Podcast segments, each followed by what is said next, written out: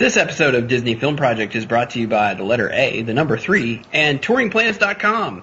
Check out the new optimized touring plans. If you go on your phone and use the Lines application while you're in the parks, the p- touring plans will update automatically based on the latest data. It's the coolest thing ever. You got to check it out. Check out the Lines application and the new optimized touring plans over at touringplans.com. They are the sponsor of this episode of the Disney Film Project podcast.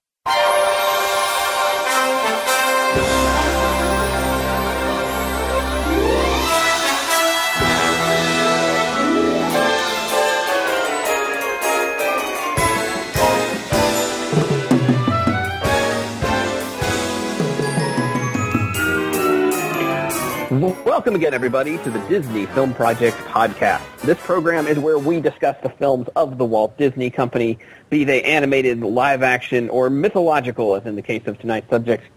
I am your host, Ryan Kilpatrick. I am owner, proprietor, and sometimes blogger over at DisneyFilmProject.com, where we discuss the films of the Disney Company, including shorts and uh, DVD reviews and tweet watches and all kinds of fun stuff. So make sure you go check the site out over at DisneyFilmProject.com. But of course, all the real knowledge to this program is brought by our, our fine experts that we have. First of all, we have Mr. Todd Perlmutter, who is a blogger over at TouringPlans.com. He's Chief Technical Officer at DisneyDrivenLife.com. He's he's doing stuff at OnTheGo. He's I believe has invented time travel, but he by the time you hear this will have excised this out of the podcast. How are you, Mr. Todd? I'm doing great. Please ignore all prior comments about time travel. what? And ignored. yes, what are you talking about? I don't I don't know what you're speaking of. Our other fine film expert, Miss Brianna Alessio, is again working diligently to make enough money to move to Florida and then rejoin us on the show and, and join the Perlmutters in real life. So we we await heartily her return. Uh, but in the meantime, the person who puts the show together and makes this makes this all tick is Miss Cheryl Perlmutter, who is seated in the other room from Mr. Todd Perlmutter. Uh, and you can follow her travails dealing with him and our show at on Twitter at CherylP3 or go over to about.me slash CherylP3. How are you, Cheryl? I'm a little bit under the weather today, but I'm I'm managing. I'm fighting my I'm fighting this cold, this sore throat with every homeopathic medicine out there. There you go. You're going to go from feeling like zero to feeling like a hero. In no time at all. In case you couldn't tell, today we're talking about Hercules, the 1997 Walt Disney animated feature, the 35th film in the Disney animated uh, feature film series, uh, directed by Ron Clements and John Musker, who you might know from such films as The Little Mermaid, Aladdin, Princess and the Frog, and others that you might know. Uh, this film is ostensibly a telling of, of, the Greek mythology of Hercules and the gods of Olympus. It, in fact, is actually nothing to do with any of that stuff except the names of the characters.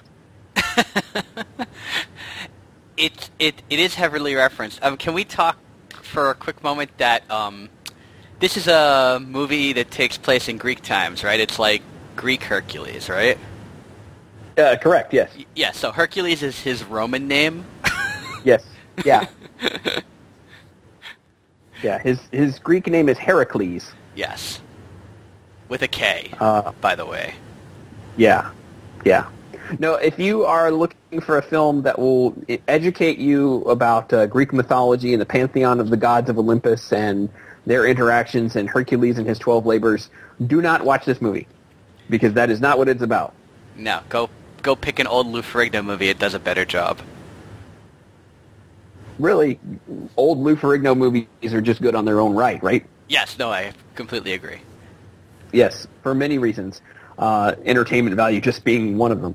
Hercules, though, is an animated feature that, uh, and I want to get your take on this, Todd, to me is like a precursor to Shrek in that it is a referential comedy treatment, making fun of society sort of film, uh, almost four years before Shrek actually came out.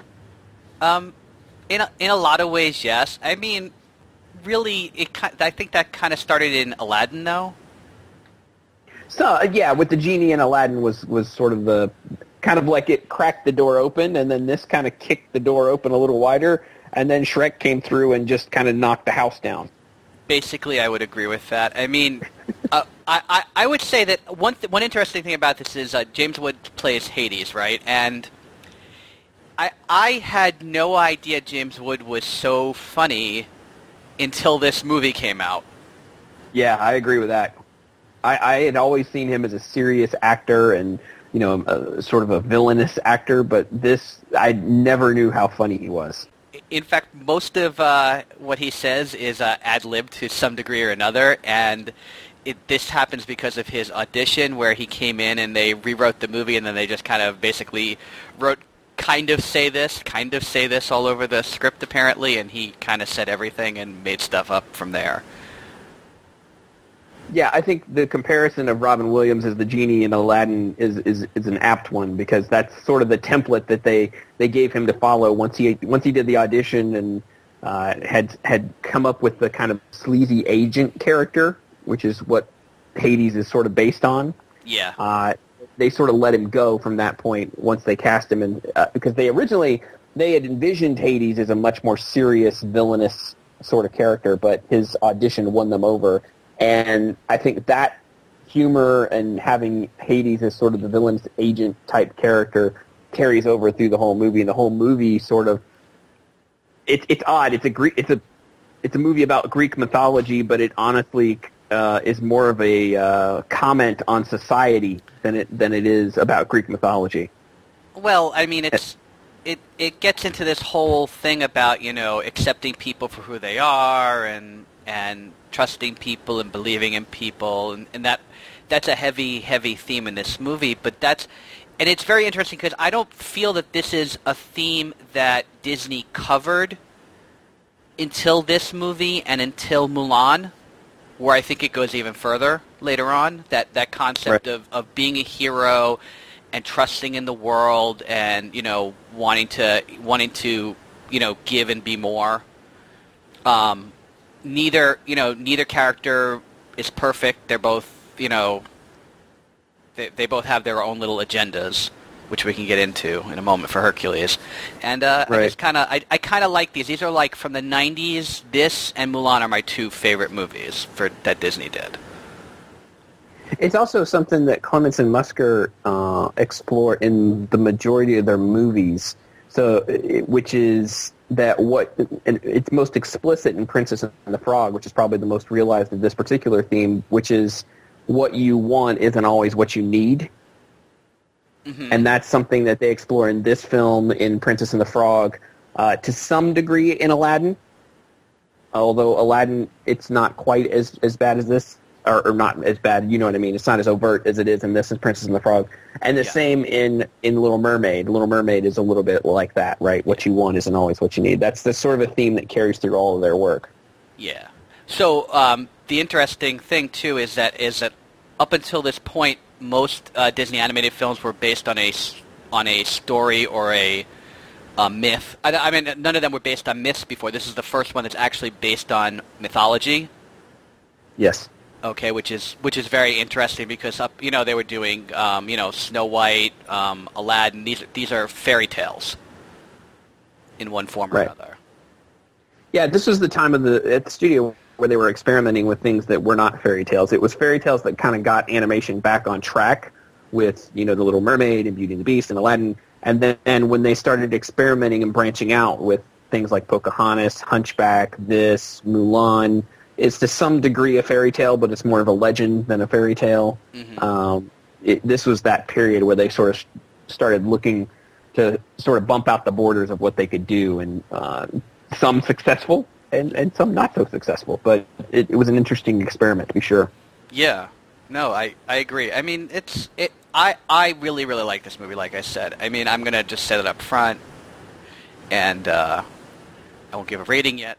But you know, it's one of my, one of my favorites. Uh, and I can't. I just can't argue with what they did in this movie. I know it's not perfect. I mean, okay. Can I just take some time to just discuss where the myth diverges? Yes, please, because Okay. they, it, uh, other than everywhere, let's be more specific. so so yeah so okay it, Disney really played fast and loose with the myths, but honestly, even though I'm a big fan of mythology, I think for the movie and the story that they were telling, it works. I, I think that's an important thing to say. I don't think it ruins Right. the movie. Um, I think some people are sticklers. Uh, will, like the entire country of Greece. Did you read about that? I did read about that. they they were not happy at all with the with the portrayal in the Yes. in this Thi- film. this movie was all but banned from Greece, by the way, folks. it was panned by Yes. newspapers. Uh, people did not go to see it. Almost no money was made in that country on this movie. It was just not a good scene. Um, and here's why. It's because they felt the the, the Greek people felt that it was um, taking too many liberties with their culture. I think that that's a strong part of what storytelling often is to begin with. I mean, let's face it, some of these stories, you know, there's there's always stories about how there's some truths to every story and some falsehoods. You know, there may have been a guy like Hercules, his name might not have been Hercules, you know, that's that's you know, that's kind of how I look at this sort of thing to begin with. And Right. but here's the differences. Okay, in this movie, right, Alcmene and Amphib- I'm not gonna pronounce it. Amphitryon are his uh, foster parents. Okay, in the actual mythology, Alcmene is his mom. Zeus is his actual father because Zeus posed as Amphitron while Amphitron was away fighting the war. Okay, and he comes back and is actually be, raises Hercules as his uh, son. Um, in re- in mythology, Hercules is a demigod. That's because he's the son of an of a human and a god. That's how that sort of thing works. Okay. Um, Hera was not very fond of Hercules. In fact, we, we can get to that because basically that's Hercules' entire life is Hera not being fond of him. I think that's fair to say. Yes. Yeah. uh, basically, if you take if you if you want to simplify the the, the movie, uh, substitute Hera for Hades, and you have it's it's a lot closer to Greek mythology. Yes, I, I think that's, and we'll get to that because that does actually happen some in the movie. Um, so he was never immortal to start with. He has to earn his mort- immortality, just like the movie. So that is actually something that's carried over. Is that is Hercules' Yes. focus in life is to is to gain his immortality. Um, the the fates in the movie are not the fates. Uh, they merged Perseus's mythology and Bellerophon's mythology into the Hercules myth here. Okay. Um, I, I think perhaps because somebody liked Clash of the Titans a little bit too much and didn't realize that Clash of the Titans wasn't actually that accurate either. No, no. uh, because that's what happened here is these are not the uh, Fates. These are the Grey Sisters. They're the ones that sh- that uh, share the single eye. The Fates are a completely different thing. Um, Right. And um, Pegasus comes from the Bellerophon myth, and uh, he is born of the blood of Medusa, not of clouds. Important little difference there. Yeah, small small change. Small change. It's a little one. Yep. Yeah. Um, in um, in mythology, Megara actually exists, and she was the princess of the king of Th- daughter of the king of Thebes, who was Creon. Okay, not crayon, crayon. That's C R E O N for those who want to look it up. Okay, she was Hercules' first wife. Okay, Hera didn't like Hercules so much, drives him mad. He is he goes uh, crazy, kills his uh, wife and children, and ends up having to pay penance for the rest of his life for it by performing the twelve labors. Yes. And that's uh, that's the fundamental story of Hercules. Uh, some of these labors involve him uh, ending up on the ship, the Argo, with Jason as one of the Argonauts. Okay, um, and he ends up dying uh, by poisoned blood from Nessus, the river guardian, okay, who you see in the beginning of this movie. I know it's confusing, folks. And uh, it's actually Philoctetes who is who is the one who ends up helping to kill him and put him out of his misery. Not like kill him because he wants to, but because Hercules needed to die. Okay, Right. and then by sacrificing himself like that, that's how he gains his immortality. Okay, Yes. and it's, Phyllis, it's yeah. yeah, it's just It's, it's very different. the the order of the that the uh, mythologies are presented in here are very out of order, It's just very important to accept that, okay, because Philoctetes was a disciple of Hercules who went on to fight in the Trojan War. Uh, Achilles also came an entire generation after Hercules, not before him, you know, things like that. And like I said, he was on the Argo, not bumping Right. into it somewhere. No, they, they definitely they definitely what they it, it- what it seems to me is they they sat down and said what are the things that people would recognize from Hercules and from Greek mythology, and Yes. let's build a story about the hero and and use those items, but don't be concerned with you know adhering to mythology. And I think that's definitely the right approach because the the story of the twelve labors with the whole killing your wife and children thing probably not best for a Disney movie. Yes. Uh, well, yeah, I, I tend to agree with that. Um, but but all nine of the twelve labors are actually referenced in the movie In some way, yes. in some way. Um, do we want to go through what these are? Is it worth it? Yeah, we'll do it. We'll do it really quick. Sure, why not? Yeah, we'll do, bef- Quickly. it's- it's- quickly, I promise. All right. Uh, slaying the Nemean lion. Okay, so there's a montage uh, where he's fighting stuff. One of the things he fights is a lion, and then later on, when he's posing, he's wearing a lion skin, which when he, it's taken off of him, actually ends up being Scar's skin. That's right, Scar Yes. from the Lion King, folks. Hercules wearing that.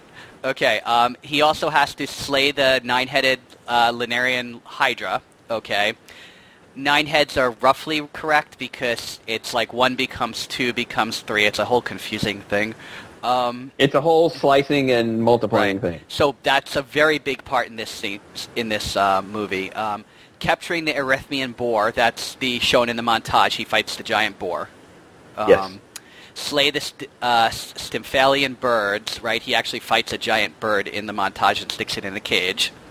Uh, cleaning the Augean stables in a single day. Uh, Phil mentions that a king needs his stable cleaned and not to wear his new sandals.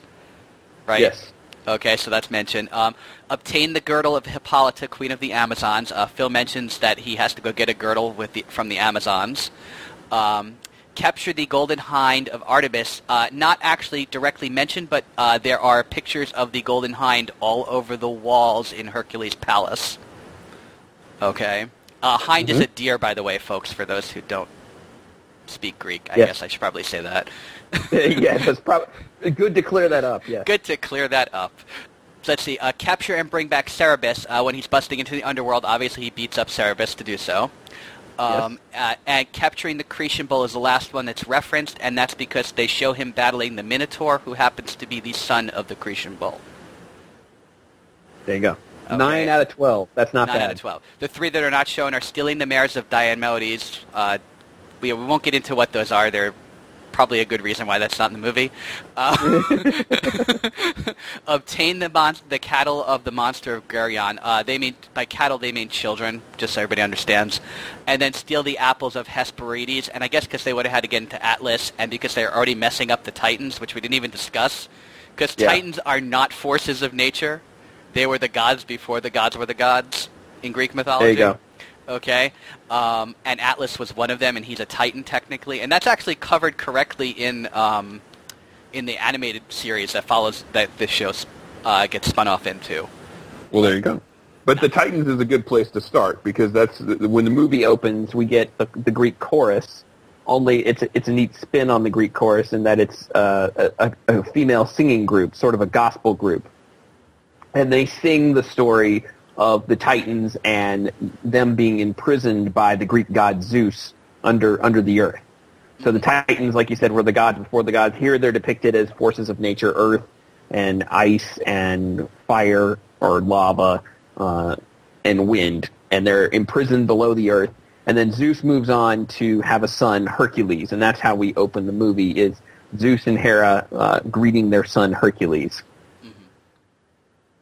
But it's Hades, the James Woods character, shows up uh, to to wants to overthrow Zeus because he learned he, he you know he doesn't agree with Zeus's rule basically because he's a sleazy agent character, uh, and he turns to the Fates and finds out that in 18 years he will be able to free the Titans and conquer Olympus. But if Her- if Hercules fights, then he will lose.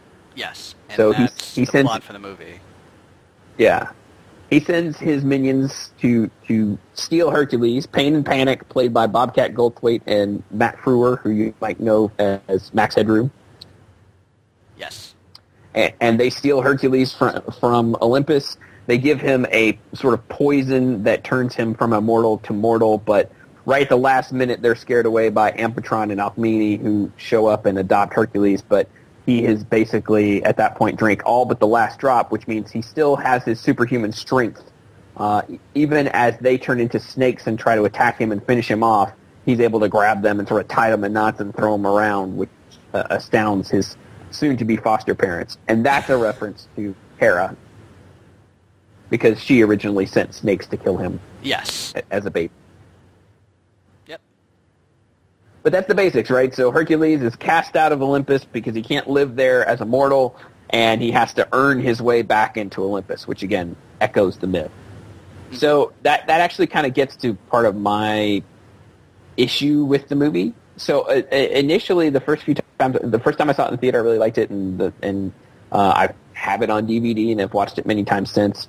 This last time through, having been through as many films as we have for this and, and for the website and uh, just in life in general, I, one thing I noticed about this is the majority of the story of the film is told through montage or song. Okay.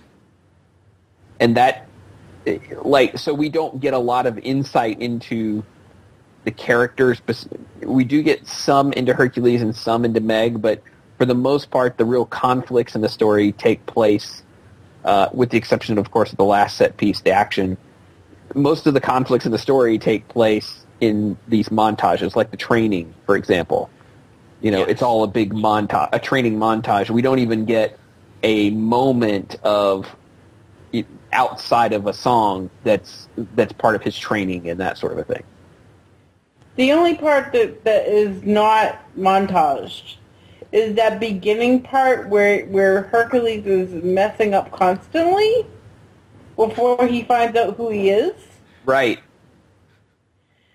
Yep. Uh, I, and I really think that could have been I don't know I don't know what that could have been. I I'm sure I'm sure that they're showing it for and I'm sure there's a reason why they showed it why they showed it to us. But I just found it a little bit awkward considering it's never re-referenced. Well, I, I I agree with you because I think that's so. What you're talking about is right after what we just talked about. The teenage Hercules shows up to the forum with his father and ends up, you know, trying to fit in and wrecking the entire forum.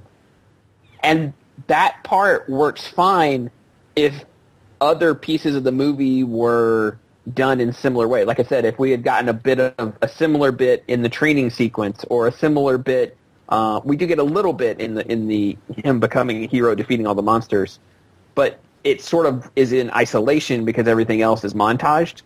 So just a little taste of each of the, of his stages of development, I think, would have made it a stronger film mm-hmm. but I also feel like they kind of they kind of had a lot of masters to serve with this movie, and you can tell because there's like there's the core story, which I think is actually quite strong, of of Hercules becoming a hero. But then there's the musical aspect of it, which I think the songs are great, but they don't work in the movie necessarily. Oh, I I guess I kind of like the song the songs telling the story a bit. That's because I don't. Here's why. Because I like ballads, and I kind of sort of feel that that's what they are. Yeah.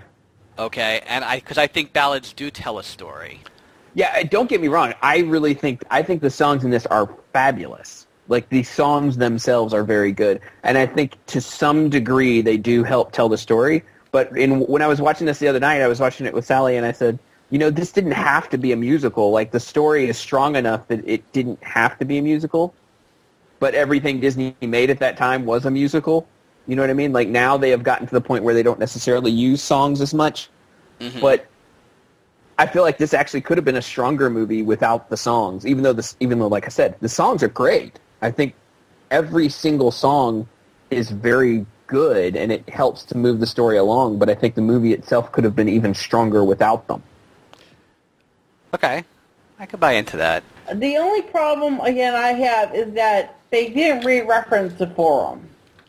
And I'm probably the only one pitching on this.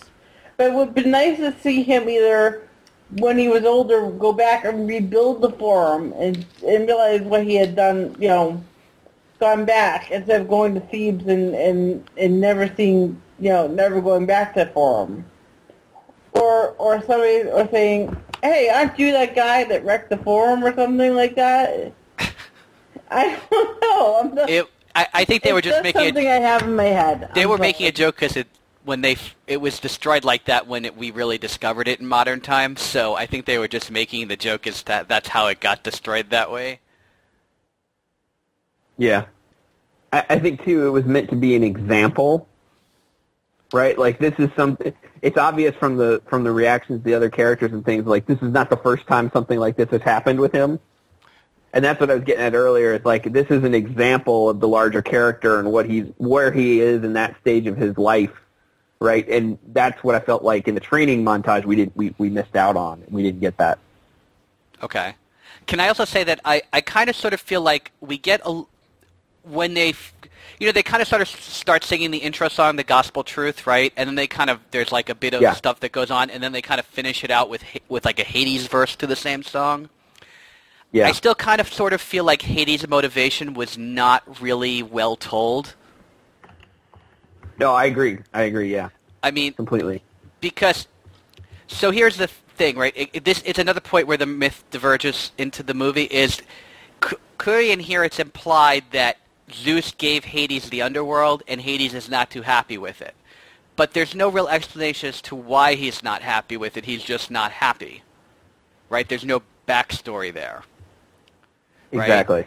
Um, in in the real mythology, um, Hades, Poseidon, and Zeus draw lots to see who gets what. And uh, so Poseidon gets the ocean, Hades gets the underworld, and Zeus gets Mount Olympus. That's how it actually works out. So Yep. No, uh, it's, it, I I agree. Hades is Hades' character. He doesn't really necessarily have one, except for what James Woods puts into the voice acting. You know what I mean? Like it's not there in the script. I don't think. He's just he wants to take over the world, and and to be fair, I don't think it's necessarily important because the story's not about him. He's just sort of he sort of instigates the whole thing, but the story is about Hercules. So yeah, I think it was a valid choice they made, but I agree. He's he's sort of a cipher. He's sort of the generic villain, and it's only James Wood's performance that sort of elevates him above that, true, true. and and does so really really well. I Oh no, add, no, there's no argument there. I mean, I, Hades is a very enjoyable character in this. I just feel like if we're going to talk about anyone who's not, who's got no development, it's it's his character. Yeah, no, you're right. I, I mean, I Because- even so, I, I even sort of feel like Zeus is more developed than Hades is, and Zeus is barely in the movie by comparison. Right, right. yeah, it, it- Zeus actually shows up next because Hercules. They, you know, his parents tell him that they found him with this necklace. He goes to the temple of Zeus, and the statue of Zeus comes to life and tells Hercules the whole story about him being uh, a, a god who who has to regain his his godhood by being a true hero, and sends him uh, sends for Pegasus, who takes him over to Philoctetes, who's going to train him, or Phil for short. Yes. I you know what I find funny about him going to the, the Temple of Zeus is that as he's wandering through the middle of nowhere, there's all these signs that people have hung with arrows pointing towards the temple. Yes. Well, that's what that's that's what I mean like about this movie being like almost like Shrek light because it's like you, there's that stuff and then the stuff we'll talk about later when we get to the you know the merchandising and things around him being a, a hero. It's very much a commentary. To, there, there's a level of this movie that's a commentary on the nature of fame and the nature of society it's it's not it's done with a light touch, so it's not you know heavy handed or anything, but it's definitely there, and I think you see that carried forward in, in other other animated films, you know, from this point forward. I mean, you're right because let's face it, um, Disney in this movie really almost makes uh, fun of themselves because of the the whole merchandising gimmick Absolutely, going yes. on, which is exactly what was it. But let me tell you, folks, some of those things you could actually buy in uh, in, in what was then MGM Studios, was on Disney's Hollywood Studios, back when they used to have Yep. the Hercules parade, and Hercules was big in the park. You could actually buy a drink mug that looked like that and stuff like that. So it's kind of sort of like they were planning a little ahead, or they were just enjoying the whole thing. Actually, Grandpa's old favorite treats was was named after Hercules. That's right. Oh my gosh. So they used to have this thing called the Goofy Bar, and then when Hercules came in, right, they renamed it to the Hercules Bar, and it was the best thing. It was this chocolate, uh, the van- the vanilla chocolate dip cone, but with like a wedge of caramel on the side of it. It was Ooh, that sounds good. They don't have All right, so we're going to wrap this up so we can go find some of these. So what we're gonna do is, since it's Studios of Weirdness week, we're gonna ask everyone. We're gonna ask everyone write in letters now. Bring back the Goofy slash Hercules bar. Yeah. Although this will be released after, like, uh, two weeks after that, but Oh, it's okay. yeah, no, but that's right. Write in the letters anyway. Tell them to bring back Yes, the please. Hercules Bar. Heck, bring back Hercules to the parks. How about that? I'll take the Hercules parade over that Pixar play thing Yes. Because I remember the Hercules parade. I liked it. Hercules, and then the Mulan parade, which was essentially the same parade but with the different characters. And Yes. yeah, they were both Completely. great parades. They really were. Uh, those were the days. Back Yeah. in my day. Ah, yes, I remember it well. So that's when we we meet Phil, played the satyr, played by Danny DeVito, Yes. uh, who, who brings his best uh, curmudgeon to the table. Would you say in this voice acting? Is, is it, can I just say, is that isn't that all that Danny DeVito does, curmudgeon? Yes. that's his role in life. and he's really good at it. I mean, he's you know Yes, he is. well done. That's why he and uh, Rhea Perlman get along so well between Yeah. Carla and and his curmudgeonness. You know. But uh, so that's where, and Phil goes through the whole thing, like you mentioned earlier about Achilles and how he's trained plenty of heroes in the past, but none of them have really lived up to, to anything, including Achilles and his and his heel. and we get we get the the training montage where we have Hercules growing from a teenager into a man uh, as he is training with Phil. Yes. L- Although Phil did not originally want to train him, but it's not until Zeus strikes him with a lightning bolt that he does so. Let's just Yes, he does. Rise him up good. yes. I I, I- do like. Uh, plus, he keeps doing that joke where he's uh, where he, he goes two words and he says like four or five words, like the I am Yes. two words. I am retired. and then he goes two words. Okay. and then he trains him. Uh, the training montage, like you said, it's it's got references in it. Um, probably the, the most important, the most interesting references in the training montage is the Karate Kid reference. Yes. Uh, and I, there's actually two Karate Kid references in it, but the one that stands out more than the other is uh, the one where they're on the poles on the beach doing the kick practicing. Yeah, yeah. That's that's that's a very overt one, no doubt. you, you think? Yeah, with Pegasus too. That's my favorite part of that scene is Pegasus doing the uh, the kicks. Pegasus for a for what is essentially a mime character is very entertaining, and I think that carries forward. Is, is for some strange reason Disney does horses really well.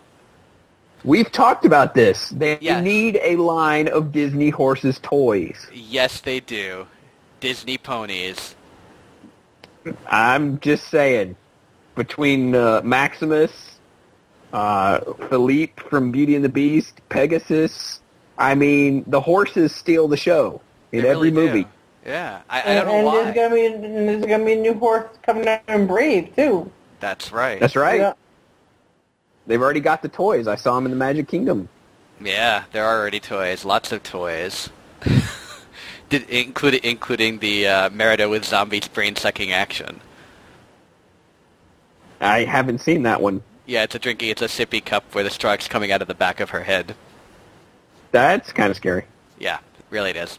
So uh, the the training montage. Sorry, just to go back is, is Yes, please. I I kind of find it funny because it, it's they're um, you know, oh, like it's the, very funny. like the like when he bends his sword in half and throws it like a boomerang, things like that. And then that crazy final test where it's like everything that he's fought, all all at him at once. Yes. I just kind of like it's graduation day is what I think of when I see that.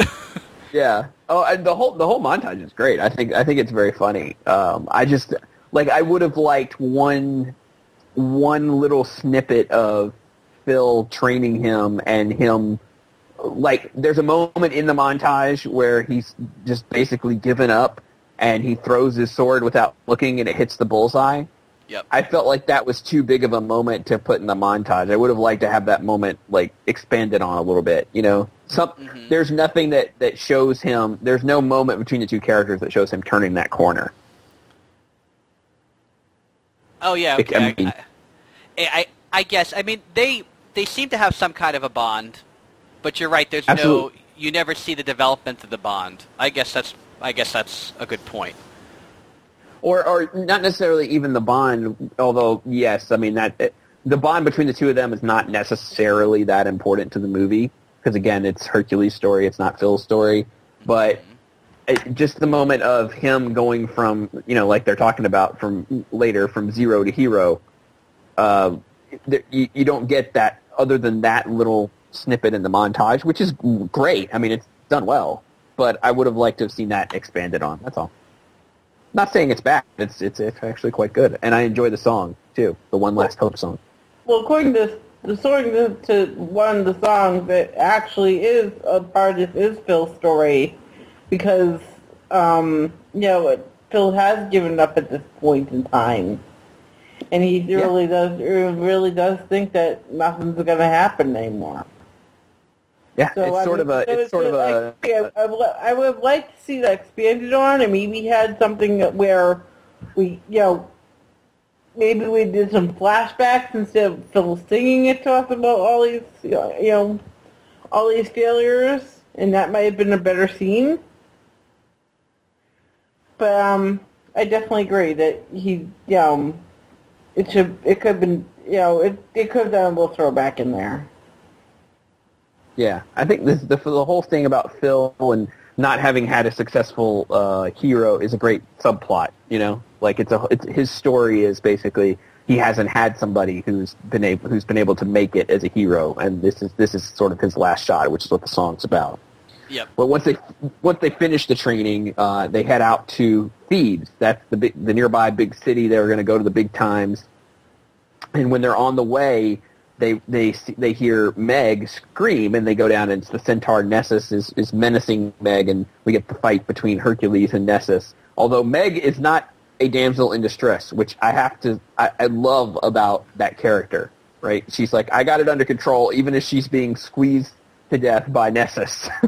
Yeah, I they have uh, even though she gets a little wishy-washy towards the end of the movie, uh, she's a very strong character, and I don't understand why um, Disney basically has kicked her out of the parks in the in the U.S. anyway. I know she's still overseas a little bit, but right. I, I, I'm not real clear on that. I mean, because a lot of people say all the time that they don't have strong female characters, you know, and Disney's trying to do better at that. I mean, princesses are princesses and they're nice, but at the end of the day, they have their problems because of, uh, you know, their relationships. She doesn't have problems because of her relationship. Her, the person that she's trying to have a relationship with has problems because of her. It's the other way around, so it's very, the role, there's a lot Yeah. of role reversal there. Of the two, she's actually the stronger person, despite that he's physically stronger. Yeah, completely. Uh, and I think I think part of the issue is exactly what you just said. She's not a princess, so she doesn't fit into the synergistic nature of the company at the moment. Right, which, like I pointed out earlier, folks, in the mythology, she is a princess. I don't know why they took that away because this would have been a perfect opportunity, and it was like a real princess kind of thing in the story.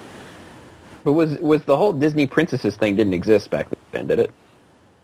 The Um, whole not- merchandise line and all that. it, it did not, Yeah. but so but there were Disney princesses, and they did do that sort of thing. They just weren't considered Yeah. that way. The only thing I can see is why they may have not gone this way, and I'm not saying it based on because she she she uh, did sell her soul to the devil. To Hades. Good point. Yeah. not the Good devil. point. Well, but it's the equivalent of the Greek He's close equivalent enough. of the devil. Yeah. Okay. So um, so that's the only thing that I can see that wouldn't have made her, you know, like all the other princesses seem pure at the beginning, and we know she was not pure in the beginning. We know she she made a bargain because she had a you know she was trying to save somebody. Right. And and when we, when we meet her, you know, she's obviously been through the ringer a few times at this point. It sounds like even more than what she, what we know. like you said, she's she's get she's not winning right at this point in time. Um, she's losing quite a bit actually, and we're talking about the Charlie Sheen type winning, right? That's what he meant, right? She is she is not winning at this point. She's No. Hades is Hades is adding to her sentence and on and on and on because even though she's given her soul to him, she can't get it back because he keeps you know building what she owes him. So like she's like soul plus two years, soul plus five years. You know he keeps adding time, and then he, you know, so that that plays importantly towards the end of the movie. And the equivalent to this would be like Dr. Facilier keeps adding on to his time. Who? From Dr. Facilier, from Oh, Dr. Facilier. Sorry. Yeah. Yes. Yes, you're right.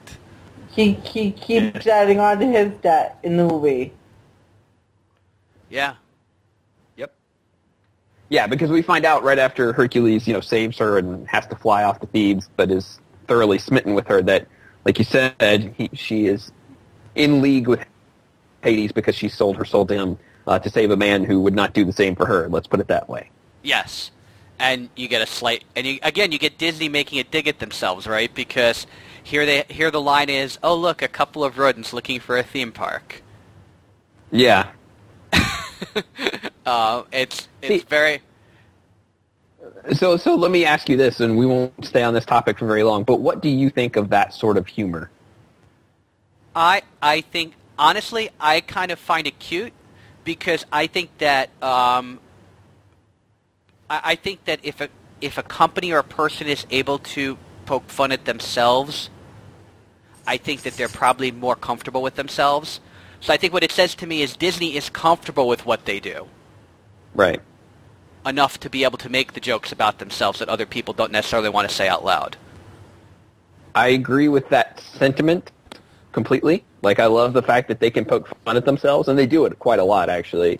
Uh, I just don't know that in an animated film is the place for it. That's my. That's always been my concern. This is why I'm probably the only person who I, I despise Shrek the movie. I don't think it's very good because I don't like that kind of humor in, in these movies. Like, if you're telling a fairy tale or other type story, there should be a timeless element to it, to my mind. So I didn't, like, although that joke is funny and it plays well in the movie, I, I just kind of think, like, it's not necessarily the place for it. But that's just a personal taste thing. That's not saying it was not good, because it is.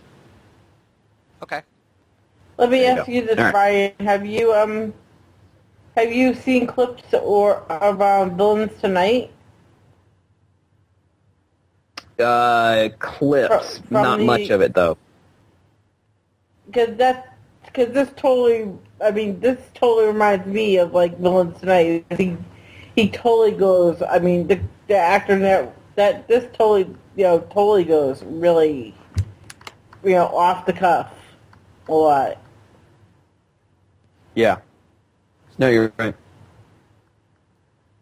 But so they get to once they get to Thebes, uh, the citizens in Thebes are not exactly uh, what you would call welcoming to Hercules. They don't necessarily believe that uh, that he can provide the heroism they are looking for.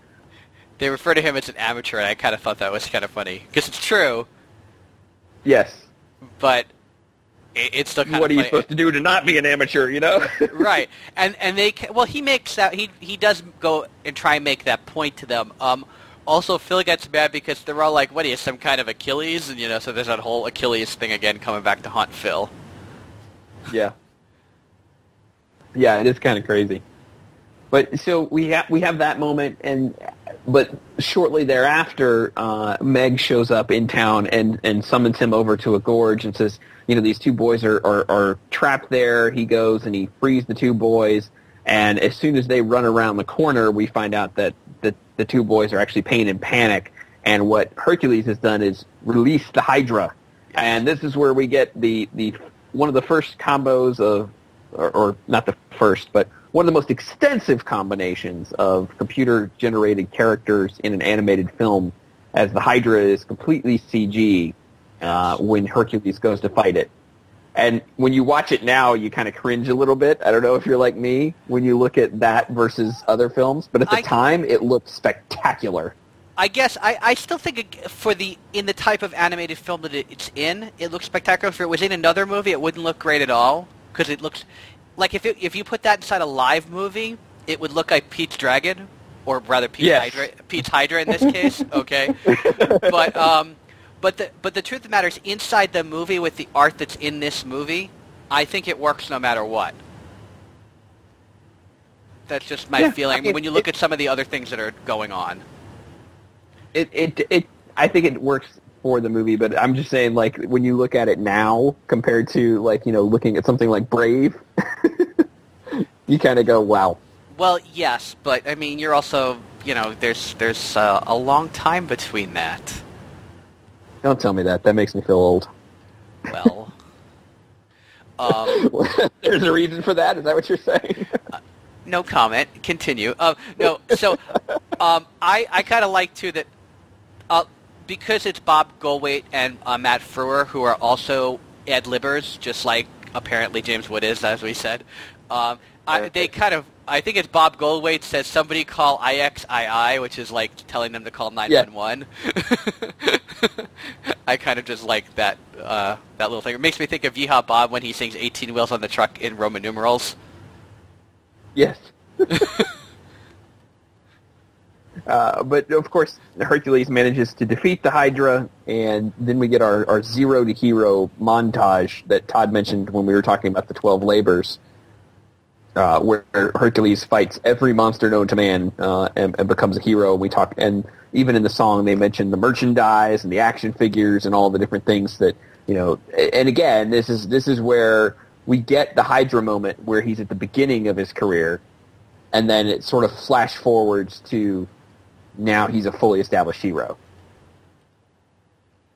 Yeah, because he, he basically keeps winning. That's what the song actually is saying. Is he has, you know, he has no losses. He you know everything keeps going his way. Um, they make fun of Nike, which is funny by having Air Herc ads because Nike is a goddess of swiftness, right? I think that's what it is, right? Yep. And that's why Nike, the sneaker company, is that name, and Air Herc is Air Jordan, and it's like the the the tile mosaic that's on the wall of him leaping wearing his sandals.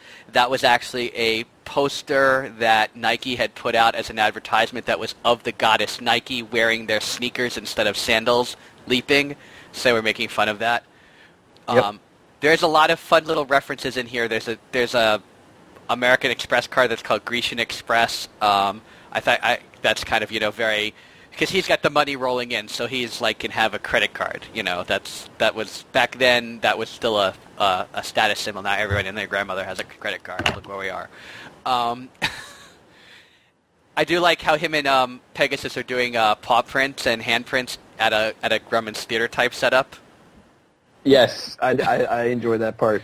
Um, there's um, there's a constellation that's Marilyn Monroe as he flies by. That's I ca that's you know cutesy, right?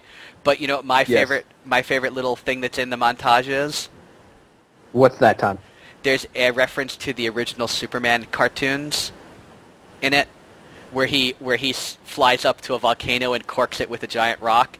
That's actually literally a scene from a from one of the animated Superman cartoons. I did not know that. Yeah, so it's uh, it's it's pretty cool because he's sta if you you gotta when you go back if you want to look at it afterwards, just take two seconds and find that scene and you'll see it. Oh, don't you worry, sir. Now you're going to, huh? I am, yes. Yes, yes. Uh, there's a lot of, uh, by the way, I should mention this now. There's a lot of controversy and discussion out there about um, this movie being patterned after a Superman story.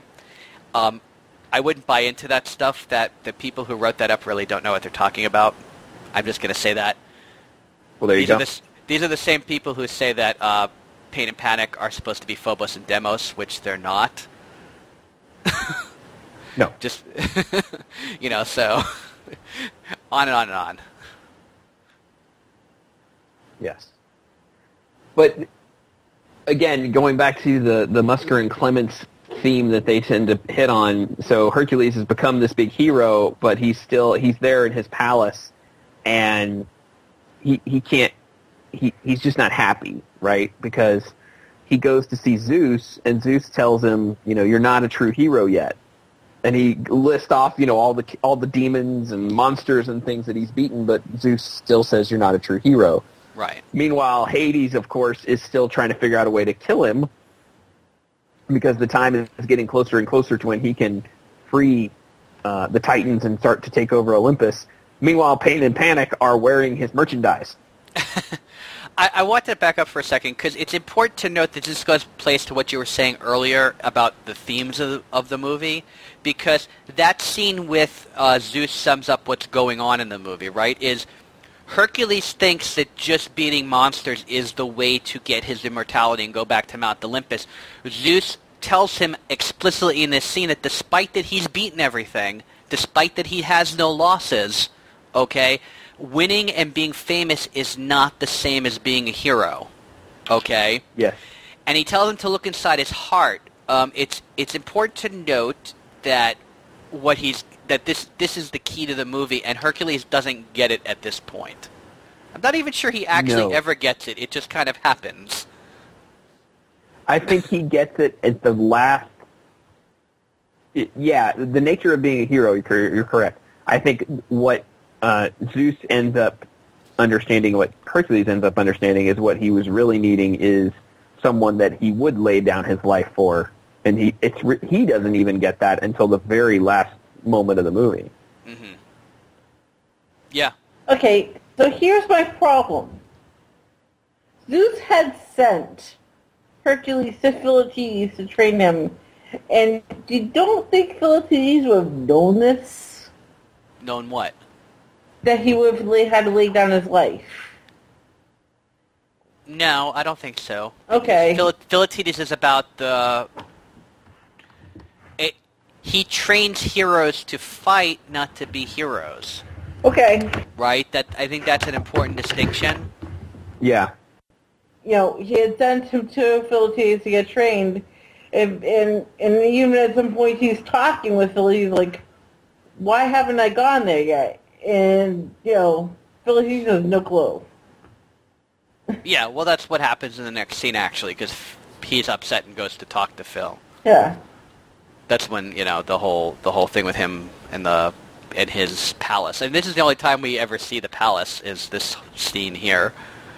No, I found it odd because this it's this very detailed set that they've constructed. Like you said, there's there's references in the background and everything, and we just get this idea that you know, hey, here is this is where Hercules the hero lives. We don't have a real idea of how he got it or anything like that, and I realize this is not important to the story, but it's just I just found it odd. It's like they don't use that setting for much of anything. It's just Yeah. sort of there. It, it it could be because it's designed to look like the Playboy Mansion. I'm just saying. Yeah, could be. but it's because of this he gets a little depressed, and uh, Meg shows up at the bidding of Hades and uh, escorts him out, and they go out on a, a, a date, basically, uh, for the rest of the day. And they end up at this nice pool area uh, with a bunch of statue, a statue garden, I guess is what it is. And she has been tasked by Hades to try and figure out what weakness he has, but in the meantime, she's falling in love with him. He he's being very honest with her at this point. That's that's Yes. It's not helping the, her situation at all. No, no. Yeah. He I, I don't think he has another mode besides honest. Yeah, he he's he's just a big Boy Scout. Yeah.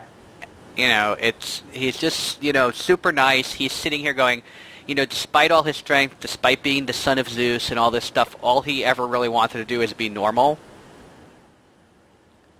right? Yes. Well, he but he says like everybody else. He doesn't say normal. He says like everybody else, and she goes, "What? Petty and dishonest." So obviously their worldviews are very, very different, right? Because she's been scarred and he's not been, but he's about to be. Sorry. yeah, I mean, she. It, it, that's the interesting thing about about Meg is she's very much a contemporary character. You know, she's a she is a character of the time of which this movie was made, and I would argue, you know, from going forward from this time, like you would not have a heroine like this in in the 40s or the 50s, and certainly not in Greek mythology. She's definitely a character of the time. Yeah. Um, which again is interesting. It, it, it's so interesting to me that they took a movie that's ostensibly about Greek mythology but made it a modern film. By the way, I wouldn't say not founded in Greek mythology because you need to go read Persephone stuff again if you're saying that. Yeah. Okay. Good point. So um, the one the one person that I want to kind of compare her to, um, her modern day equivalent, uh, who is obviously does better interrogation than her, is Black Widow. I love it. Um, I, I don't. I mean, I'm just like, come on, you can do better than that. but she does remind me of like Black Widow because she's there, you know, interrogating him, asking, you know, okay, what kind of, you know, what are your interests? You know, kind That's of right. swerving around it. I, I, I do like that she's like, does your heel bother you? you know, Yes. that whole that whole series of things that she goes through with him. That is kind of cute because she lists off all the problems that everyone else had, right? But their knee gets broken up. Yes. They get they get broken up because Phil has to come and claim Hercules because Hercules skipped out on all his training, and that's when we get uh, the song, or we get the song of uh, of Meg where she's you know I I won't say I'm in love, which again I love that song. Uh, it's it's a really great song. This is the this is the one song in the movie that I feel like works really well in telling the story of the movie because uh, you could you could have her do this you could have her do this talking to herself sort of thing without the song, but it, I don't know that it would have worked as well. Um, and, and of course, we get the, the gospel chorus as the bust from the haunted mansion, so that's always a bonus. that is pretty cute that they do that too. Then things Yeah. kind of take a turn for the worse. Yeah, yeah, because well, Phil is there. He fell off of Pegasus, Yes. and he's unconscious while the song's going on. But when he wakes up, he sees the fact Hades comes comes to play and is talking with Meg about how she's supposed to be probing for weaknesses, and Phil immediately realizes that you know the the poor kid Hercules has been set up and he's in love and this is going to crush him. He goes back to tell Hercules, and Hercules basically throws him into a box into a stand of weights. Uh, so in in one fell swoop, Hercules turns his back on Phil. Then Hades comes in and offers the chance for him to give up his powers for 24 hours, but Meg has to remain unharmed. Basically says, look, I'm going to do some horrible things, but Meg will be safe if you give up your powers for the next 24 hours. Yes. Um, there's that, uh, and meanwhile, he also um, doesn't just have his strength removed. He also removes um, Pegasus from the picture as well. Yes, Because because pain and panic uh, seduce him. yes, strangely, they pretend to be a female Pegasus. It's not pretty, folks. No. No. And then female Pegasus splits in half, and, you know, Yes, it's uh, it's interesting, but yeah, but that's the fundamental deal, right? Like you said, is that is that you give up your strength, and he says, "I'll do it," but no harm can come to Meg, and Hades agrees. Right. Well, it's like in one in in in one like two or three minute sequence. Basically, he turns his back on Phil. He turns his back on his godhood, and he turns his back on his heroism. You know, just all in this one sort of sequence because he's he- he's he hits rock bottom basically. Well, yeah, but also remember he he asks he he asks for the no harm coming to Meg because Hades is holding Meg hostage, or so it appears. right?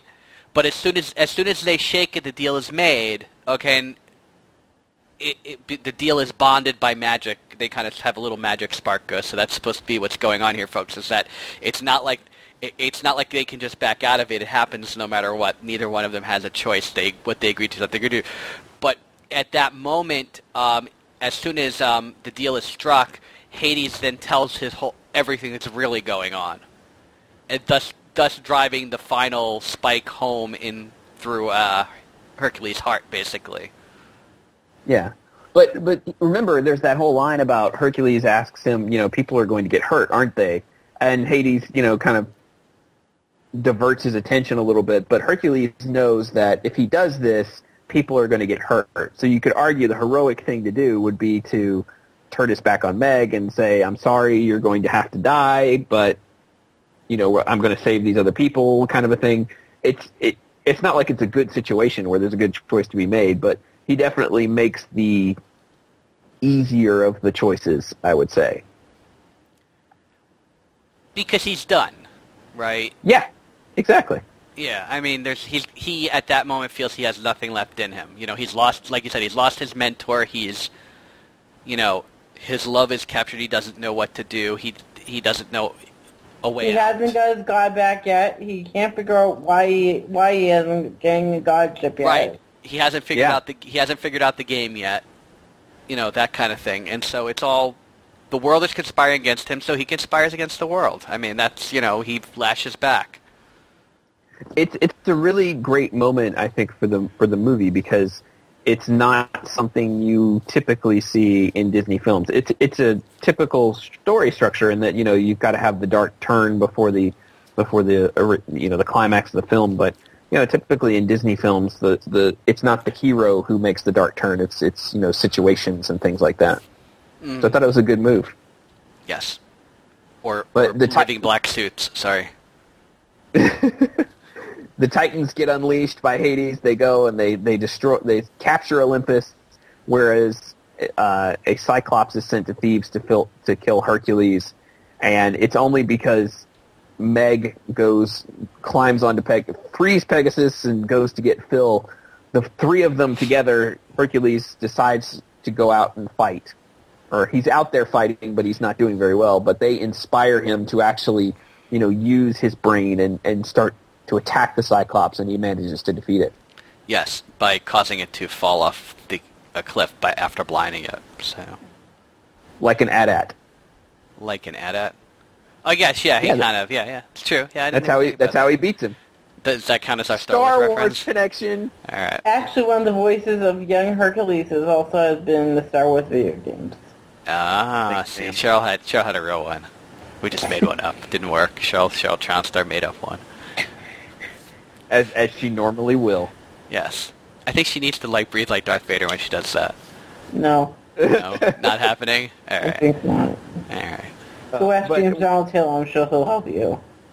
All right, we'll send him a note. But while he's defeating the the Cyclops, uh, the Cyclops is huge. So when it falls, a column falls over, and it's about to fall on Hercules. Meg dives over, knocks him out of the way, and the column falls on her instead. But because no harm was supposed to come to her, uh, that immediately allows Hercules to regain his super strength. Yes. Unfortunately, Meg is dying. Right. But and he wants to stay with her, but she basically says no. Go fight Hades. Which is exactly what he does. Yes. Yeah. Yeah. He I mean, it's, and frees Olympus. no. He he fe- he he fights the Titans. He frees Zeus. Uh, Pegasus kicks butt on Pain and Panic. Um, and then I like how he ends up defeating them. He he Yeah. he uses the wind one to suck up the rest of them, and then throws them into space.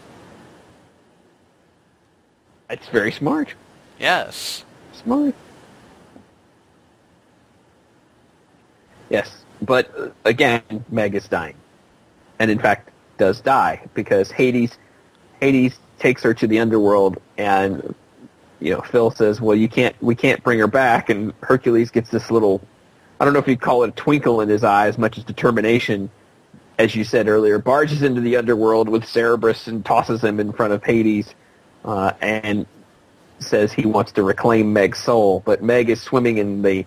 I don't know if you'd call it the Well of Souls, but that's what I call it. This Yeah, it's it's well, green it's the river. It's the river Styx. It's the that leads into where, like you said, it's the well. Of, it is the well of souls, but that's not what the Greeks called it. But that's a good enough description to get the point across. Yeah. Yeah, and but he can't reach in there to get her because he would die af- with prolonged exposure. But he makes a deal with Hades and says, you know, I rescue her and you get to keep me. And they make the deal, but the problem is he has to get to her first. And when he dives into the river, he's dying slowly, slowly, slowly. He finally reaches her, and that's when he gets his godhood because he was willing to lay down his life for Meg. I I kind of like how they did this too, right? Because earlier in the movie they show the fates. One of them makes the strings and the other one cuts the strings, right? That's and one of them determines how long the strings is. That, that's the three. That's what the three fates do, right? And the the, the strands or strings represent the life of a person, okay? And so one decides when they how, one makes them live, one makes them die, and one decides how long between the two. That's what the fates are they try and do this to Hercules as they take out his thread and they're about to cut it, but just as they go to cut it, it turns gold and they can't cut it with their scissors because he's immortal at that point, so they can't be responsible for the end of his life any longer. Yeah. It's it's a very neat trick, and I also like the way he kind of floats up when he grabs um, when he grabs Meg. He sort of like appears at the top of the the I don't know what you'd call it the cliff Yeah. overlooking the river. Because he's no longer he, he's no longer dying, right? So he can't he can't be wherever those souls are going. Exactly. Yeah. So So he managed, and that's that's the story. He gets his godhood. He goes back to Olympus, uh, and he's being welcomed with open arms as a, as a god. Hades gets thrown into the river Styx, uh, but but this is the moment where Hercules, you know, sees Meg walking away as he's being welcomed into Olympus, and decides, no, I'm going to stay on Earth with her. yep. and and and they go down to Thebes where he's hailed as a true hero, and Zeus paints a portrait of him in the stars, and somebody finally says, you know, that's Phil's boy. Yep. So we get every everybody gets gets a happy ending except for Hades. Except for Hades, which well, you know. Who does come back in the Sorcerers of the Magic Kingdom, so... He does. There you go. Yes. Um, I want to uh, just mention for a moment that there is um, not a sequel to this movie, but one of those mid-quel things. Remember you were talking about uh, how there's a lot missing from the middle of the movie? I Yeah. know. Yeah, I, I, I'm afraid this this uh, the the movie uh, this, that was a direct DVD called Hercules Zero to Hero is the mid-quel for this that takes place between young Hercules and older Hercules. Mm-hmm. Yeah, Yeah. I know you, I know you want to hear that, but there you go. And and I Oh believe no that- no, I, I I've seen the midquel. yeah, okay, and the animated series also takes place in that time period as well, right? If I'm not mistaken. Yes. So the Yes, it animated series was actually not bad. To No, be I fair. agree. No, it was pretty good. You know, I just figured The- it bears the, mentioning. The direct to video one, however, not so much. Yeah, yeah, no. Can I just say the one thing that I always remember about this movie is it came out the same summer as Men in Black, and Rip Torn was in Men in Black as Yes. the what's what's his character in Men in Black? He's. Can't remember. Uh, I can't remember. He's the basically runs the Men in Black. And then he plays Zeus in this. Yes, It was like the summer of Rip Torn. it was. That's what I always remember. And and plus, um, for those people who don't have it in their head what Rip Torn looks like, but have seen this movie, well, Zeus's face is Rip Torn's face in this movie, so Yes. so there, you pretty much know what Rip Torn looks like if you can't remember. yeah. If you can't remember, you now know what he looks like. So and and honestly, I think Zeus and Rip Torn, yeah, I, I think it's perfectly believable. I don't know why. Yes. it works for me. I wholeheartedly agree, sir. Wholeheartedly agree. That's just the one thing. It's, a, it's like you know, sometimes you just associate things with certain things in the movie. That's one of those things I always I always remember. Like because this came out I think after Men in Black, either before or after. But I just remember, you know, whenever I saw one, I remember the other. I don't know why. Okay. All right, Her- Hercules, the 1997 animated film. Cheryl Perlmutter, go. Four and a half. Wow, you like this one? Yeah, I do. I like seeing it dusted off the shelf. It's, It's not. It's not my top shelf though. I, I, I am. I'm going to start rearranging my movies. I decided. No. Yep. No. Yep. This is the Disney side. Yep. No. By by rating, and I don't think it's a top shelf, but it's definitely start a second. Definitely a second. Top shelf is gonna be movies I really love, and then then I think I'm gonna have my middles, and then ones I really hate, which probably won't be many. Like Beverly Hills Chihuahua?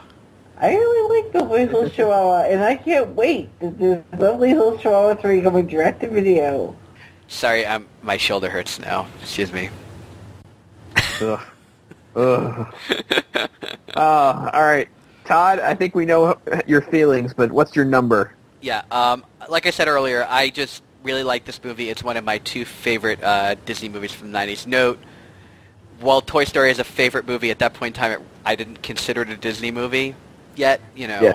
So um, that's an important distinction, folks. Um, so for me, yeah, I, I agree with my wife. This is a four and a half for me also. I just really like to watch this movie. Yeah, I, I really do enjoy it, and in fact, uh, another little little story. Uh, this was the movie when my wife was in labor with our son ten, almost eleven years ago. Uh, this was the movie she requested to watch, so it holds a special place in my heart just for that reason. But um, the more I watch it, the more I kind of nitpick it a little bit, which I don't do with some of my favorite movies, and I'm sure I did that during the show, so I apologize, folks. So I'll give it a three. Um, it's got a good beat. I can dance to it. No, uh, I like it.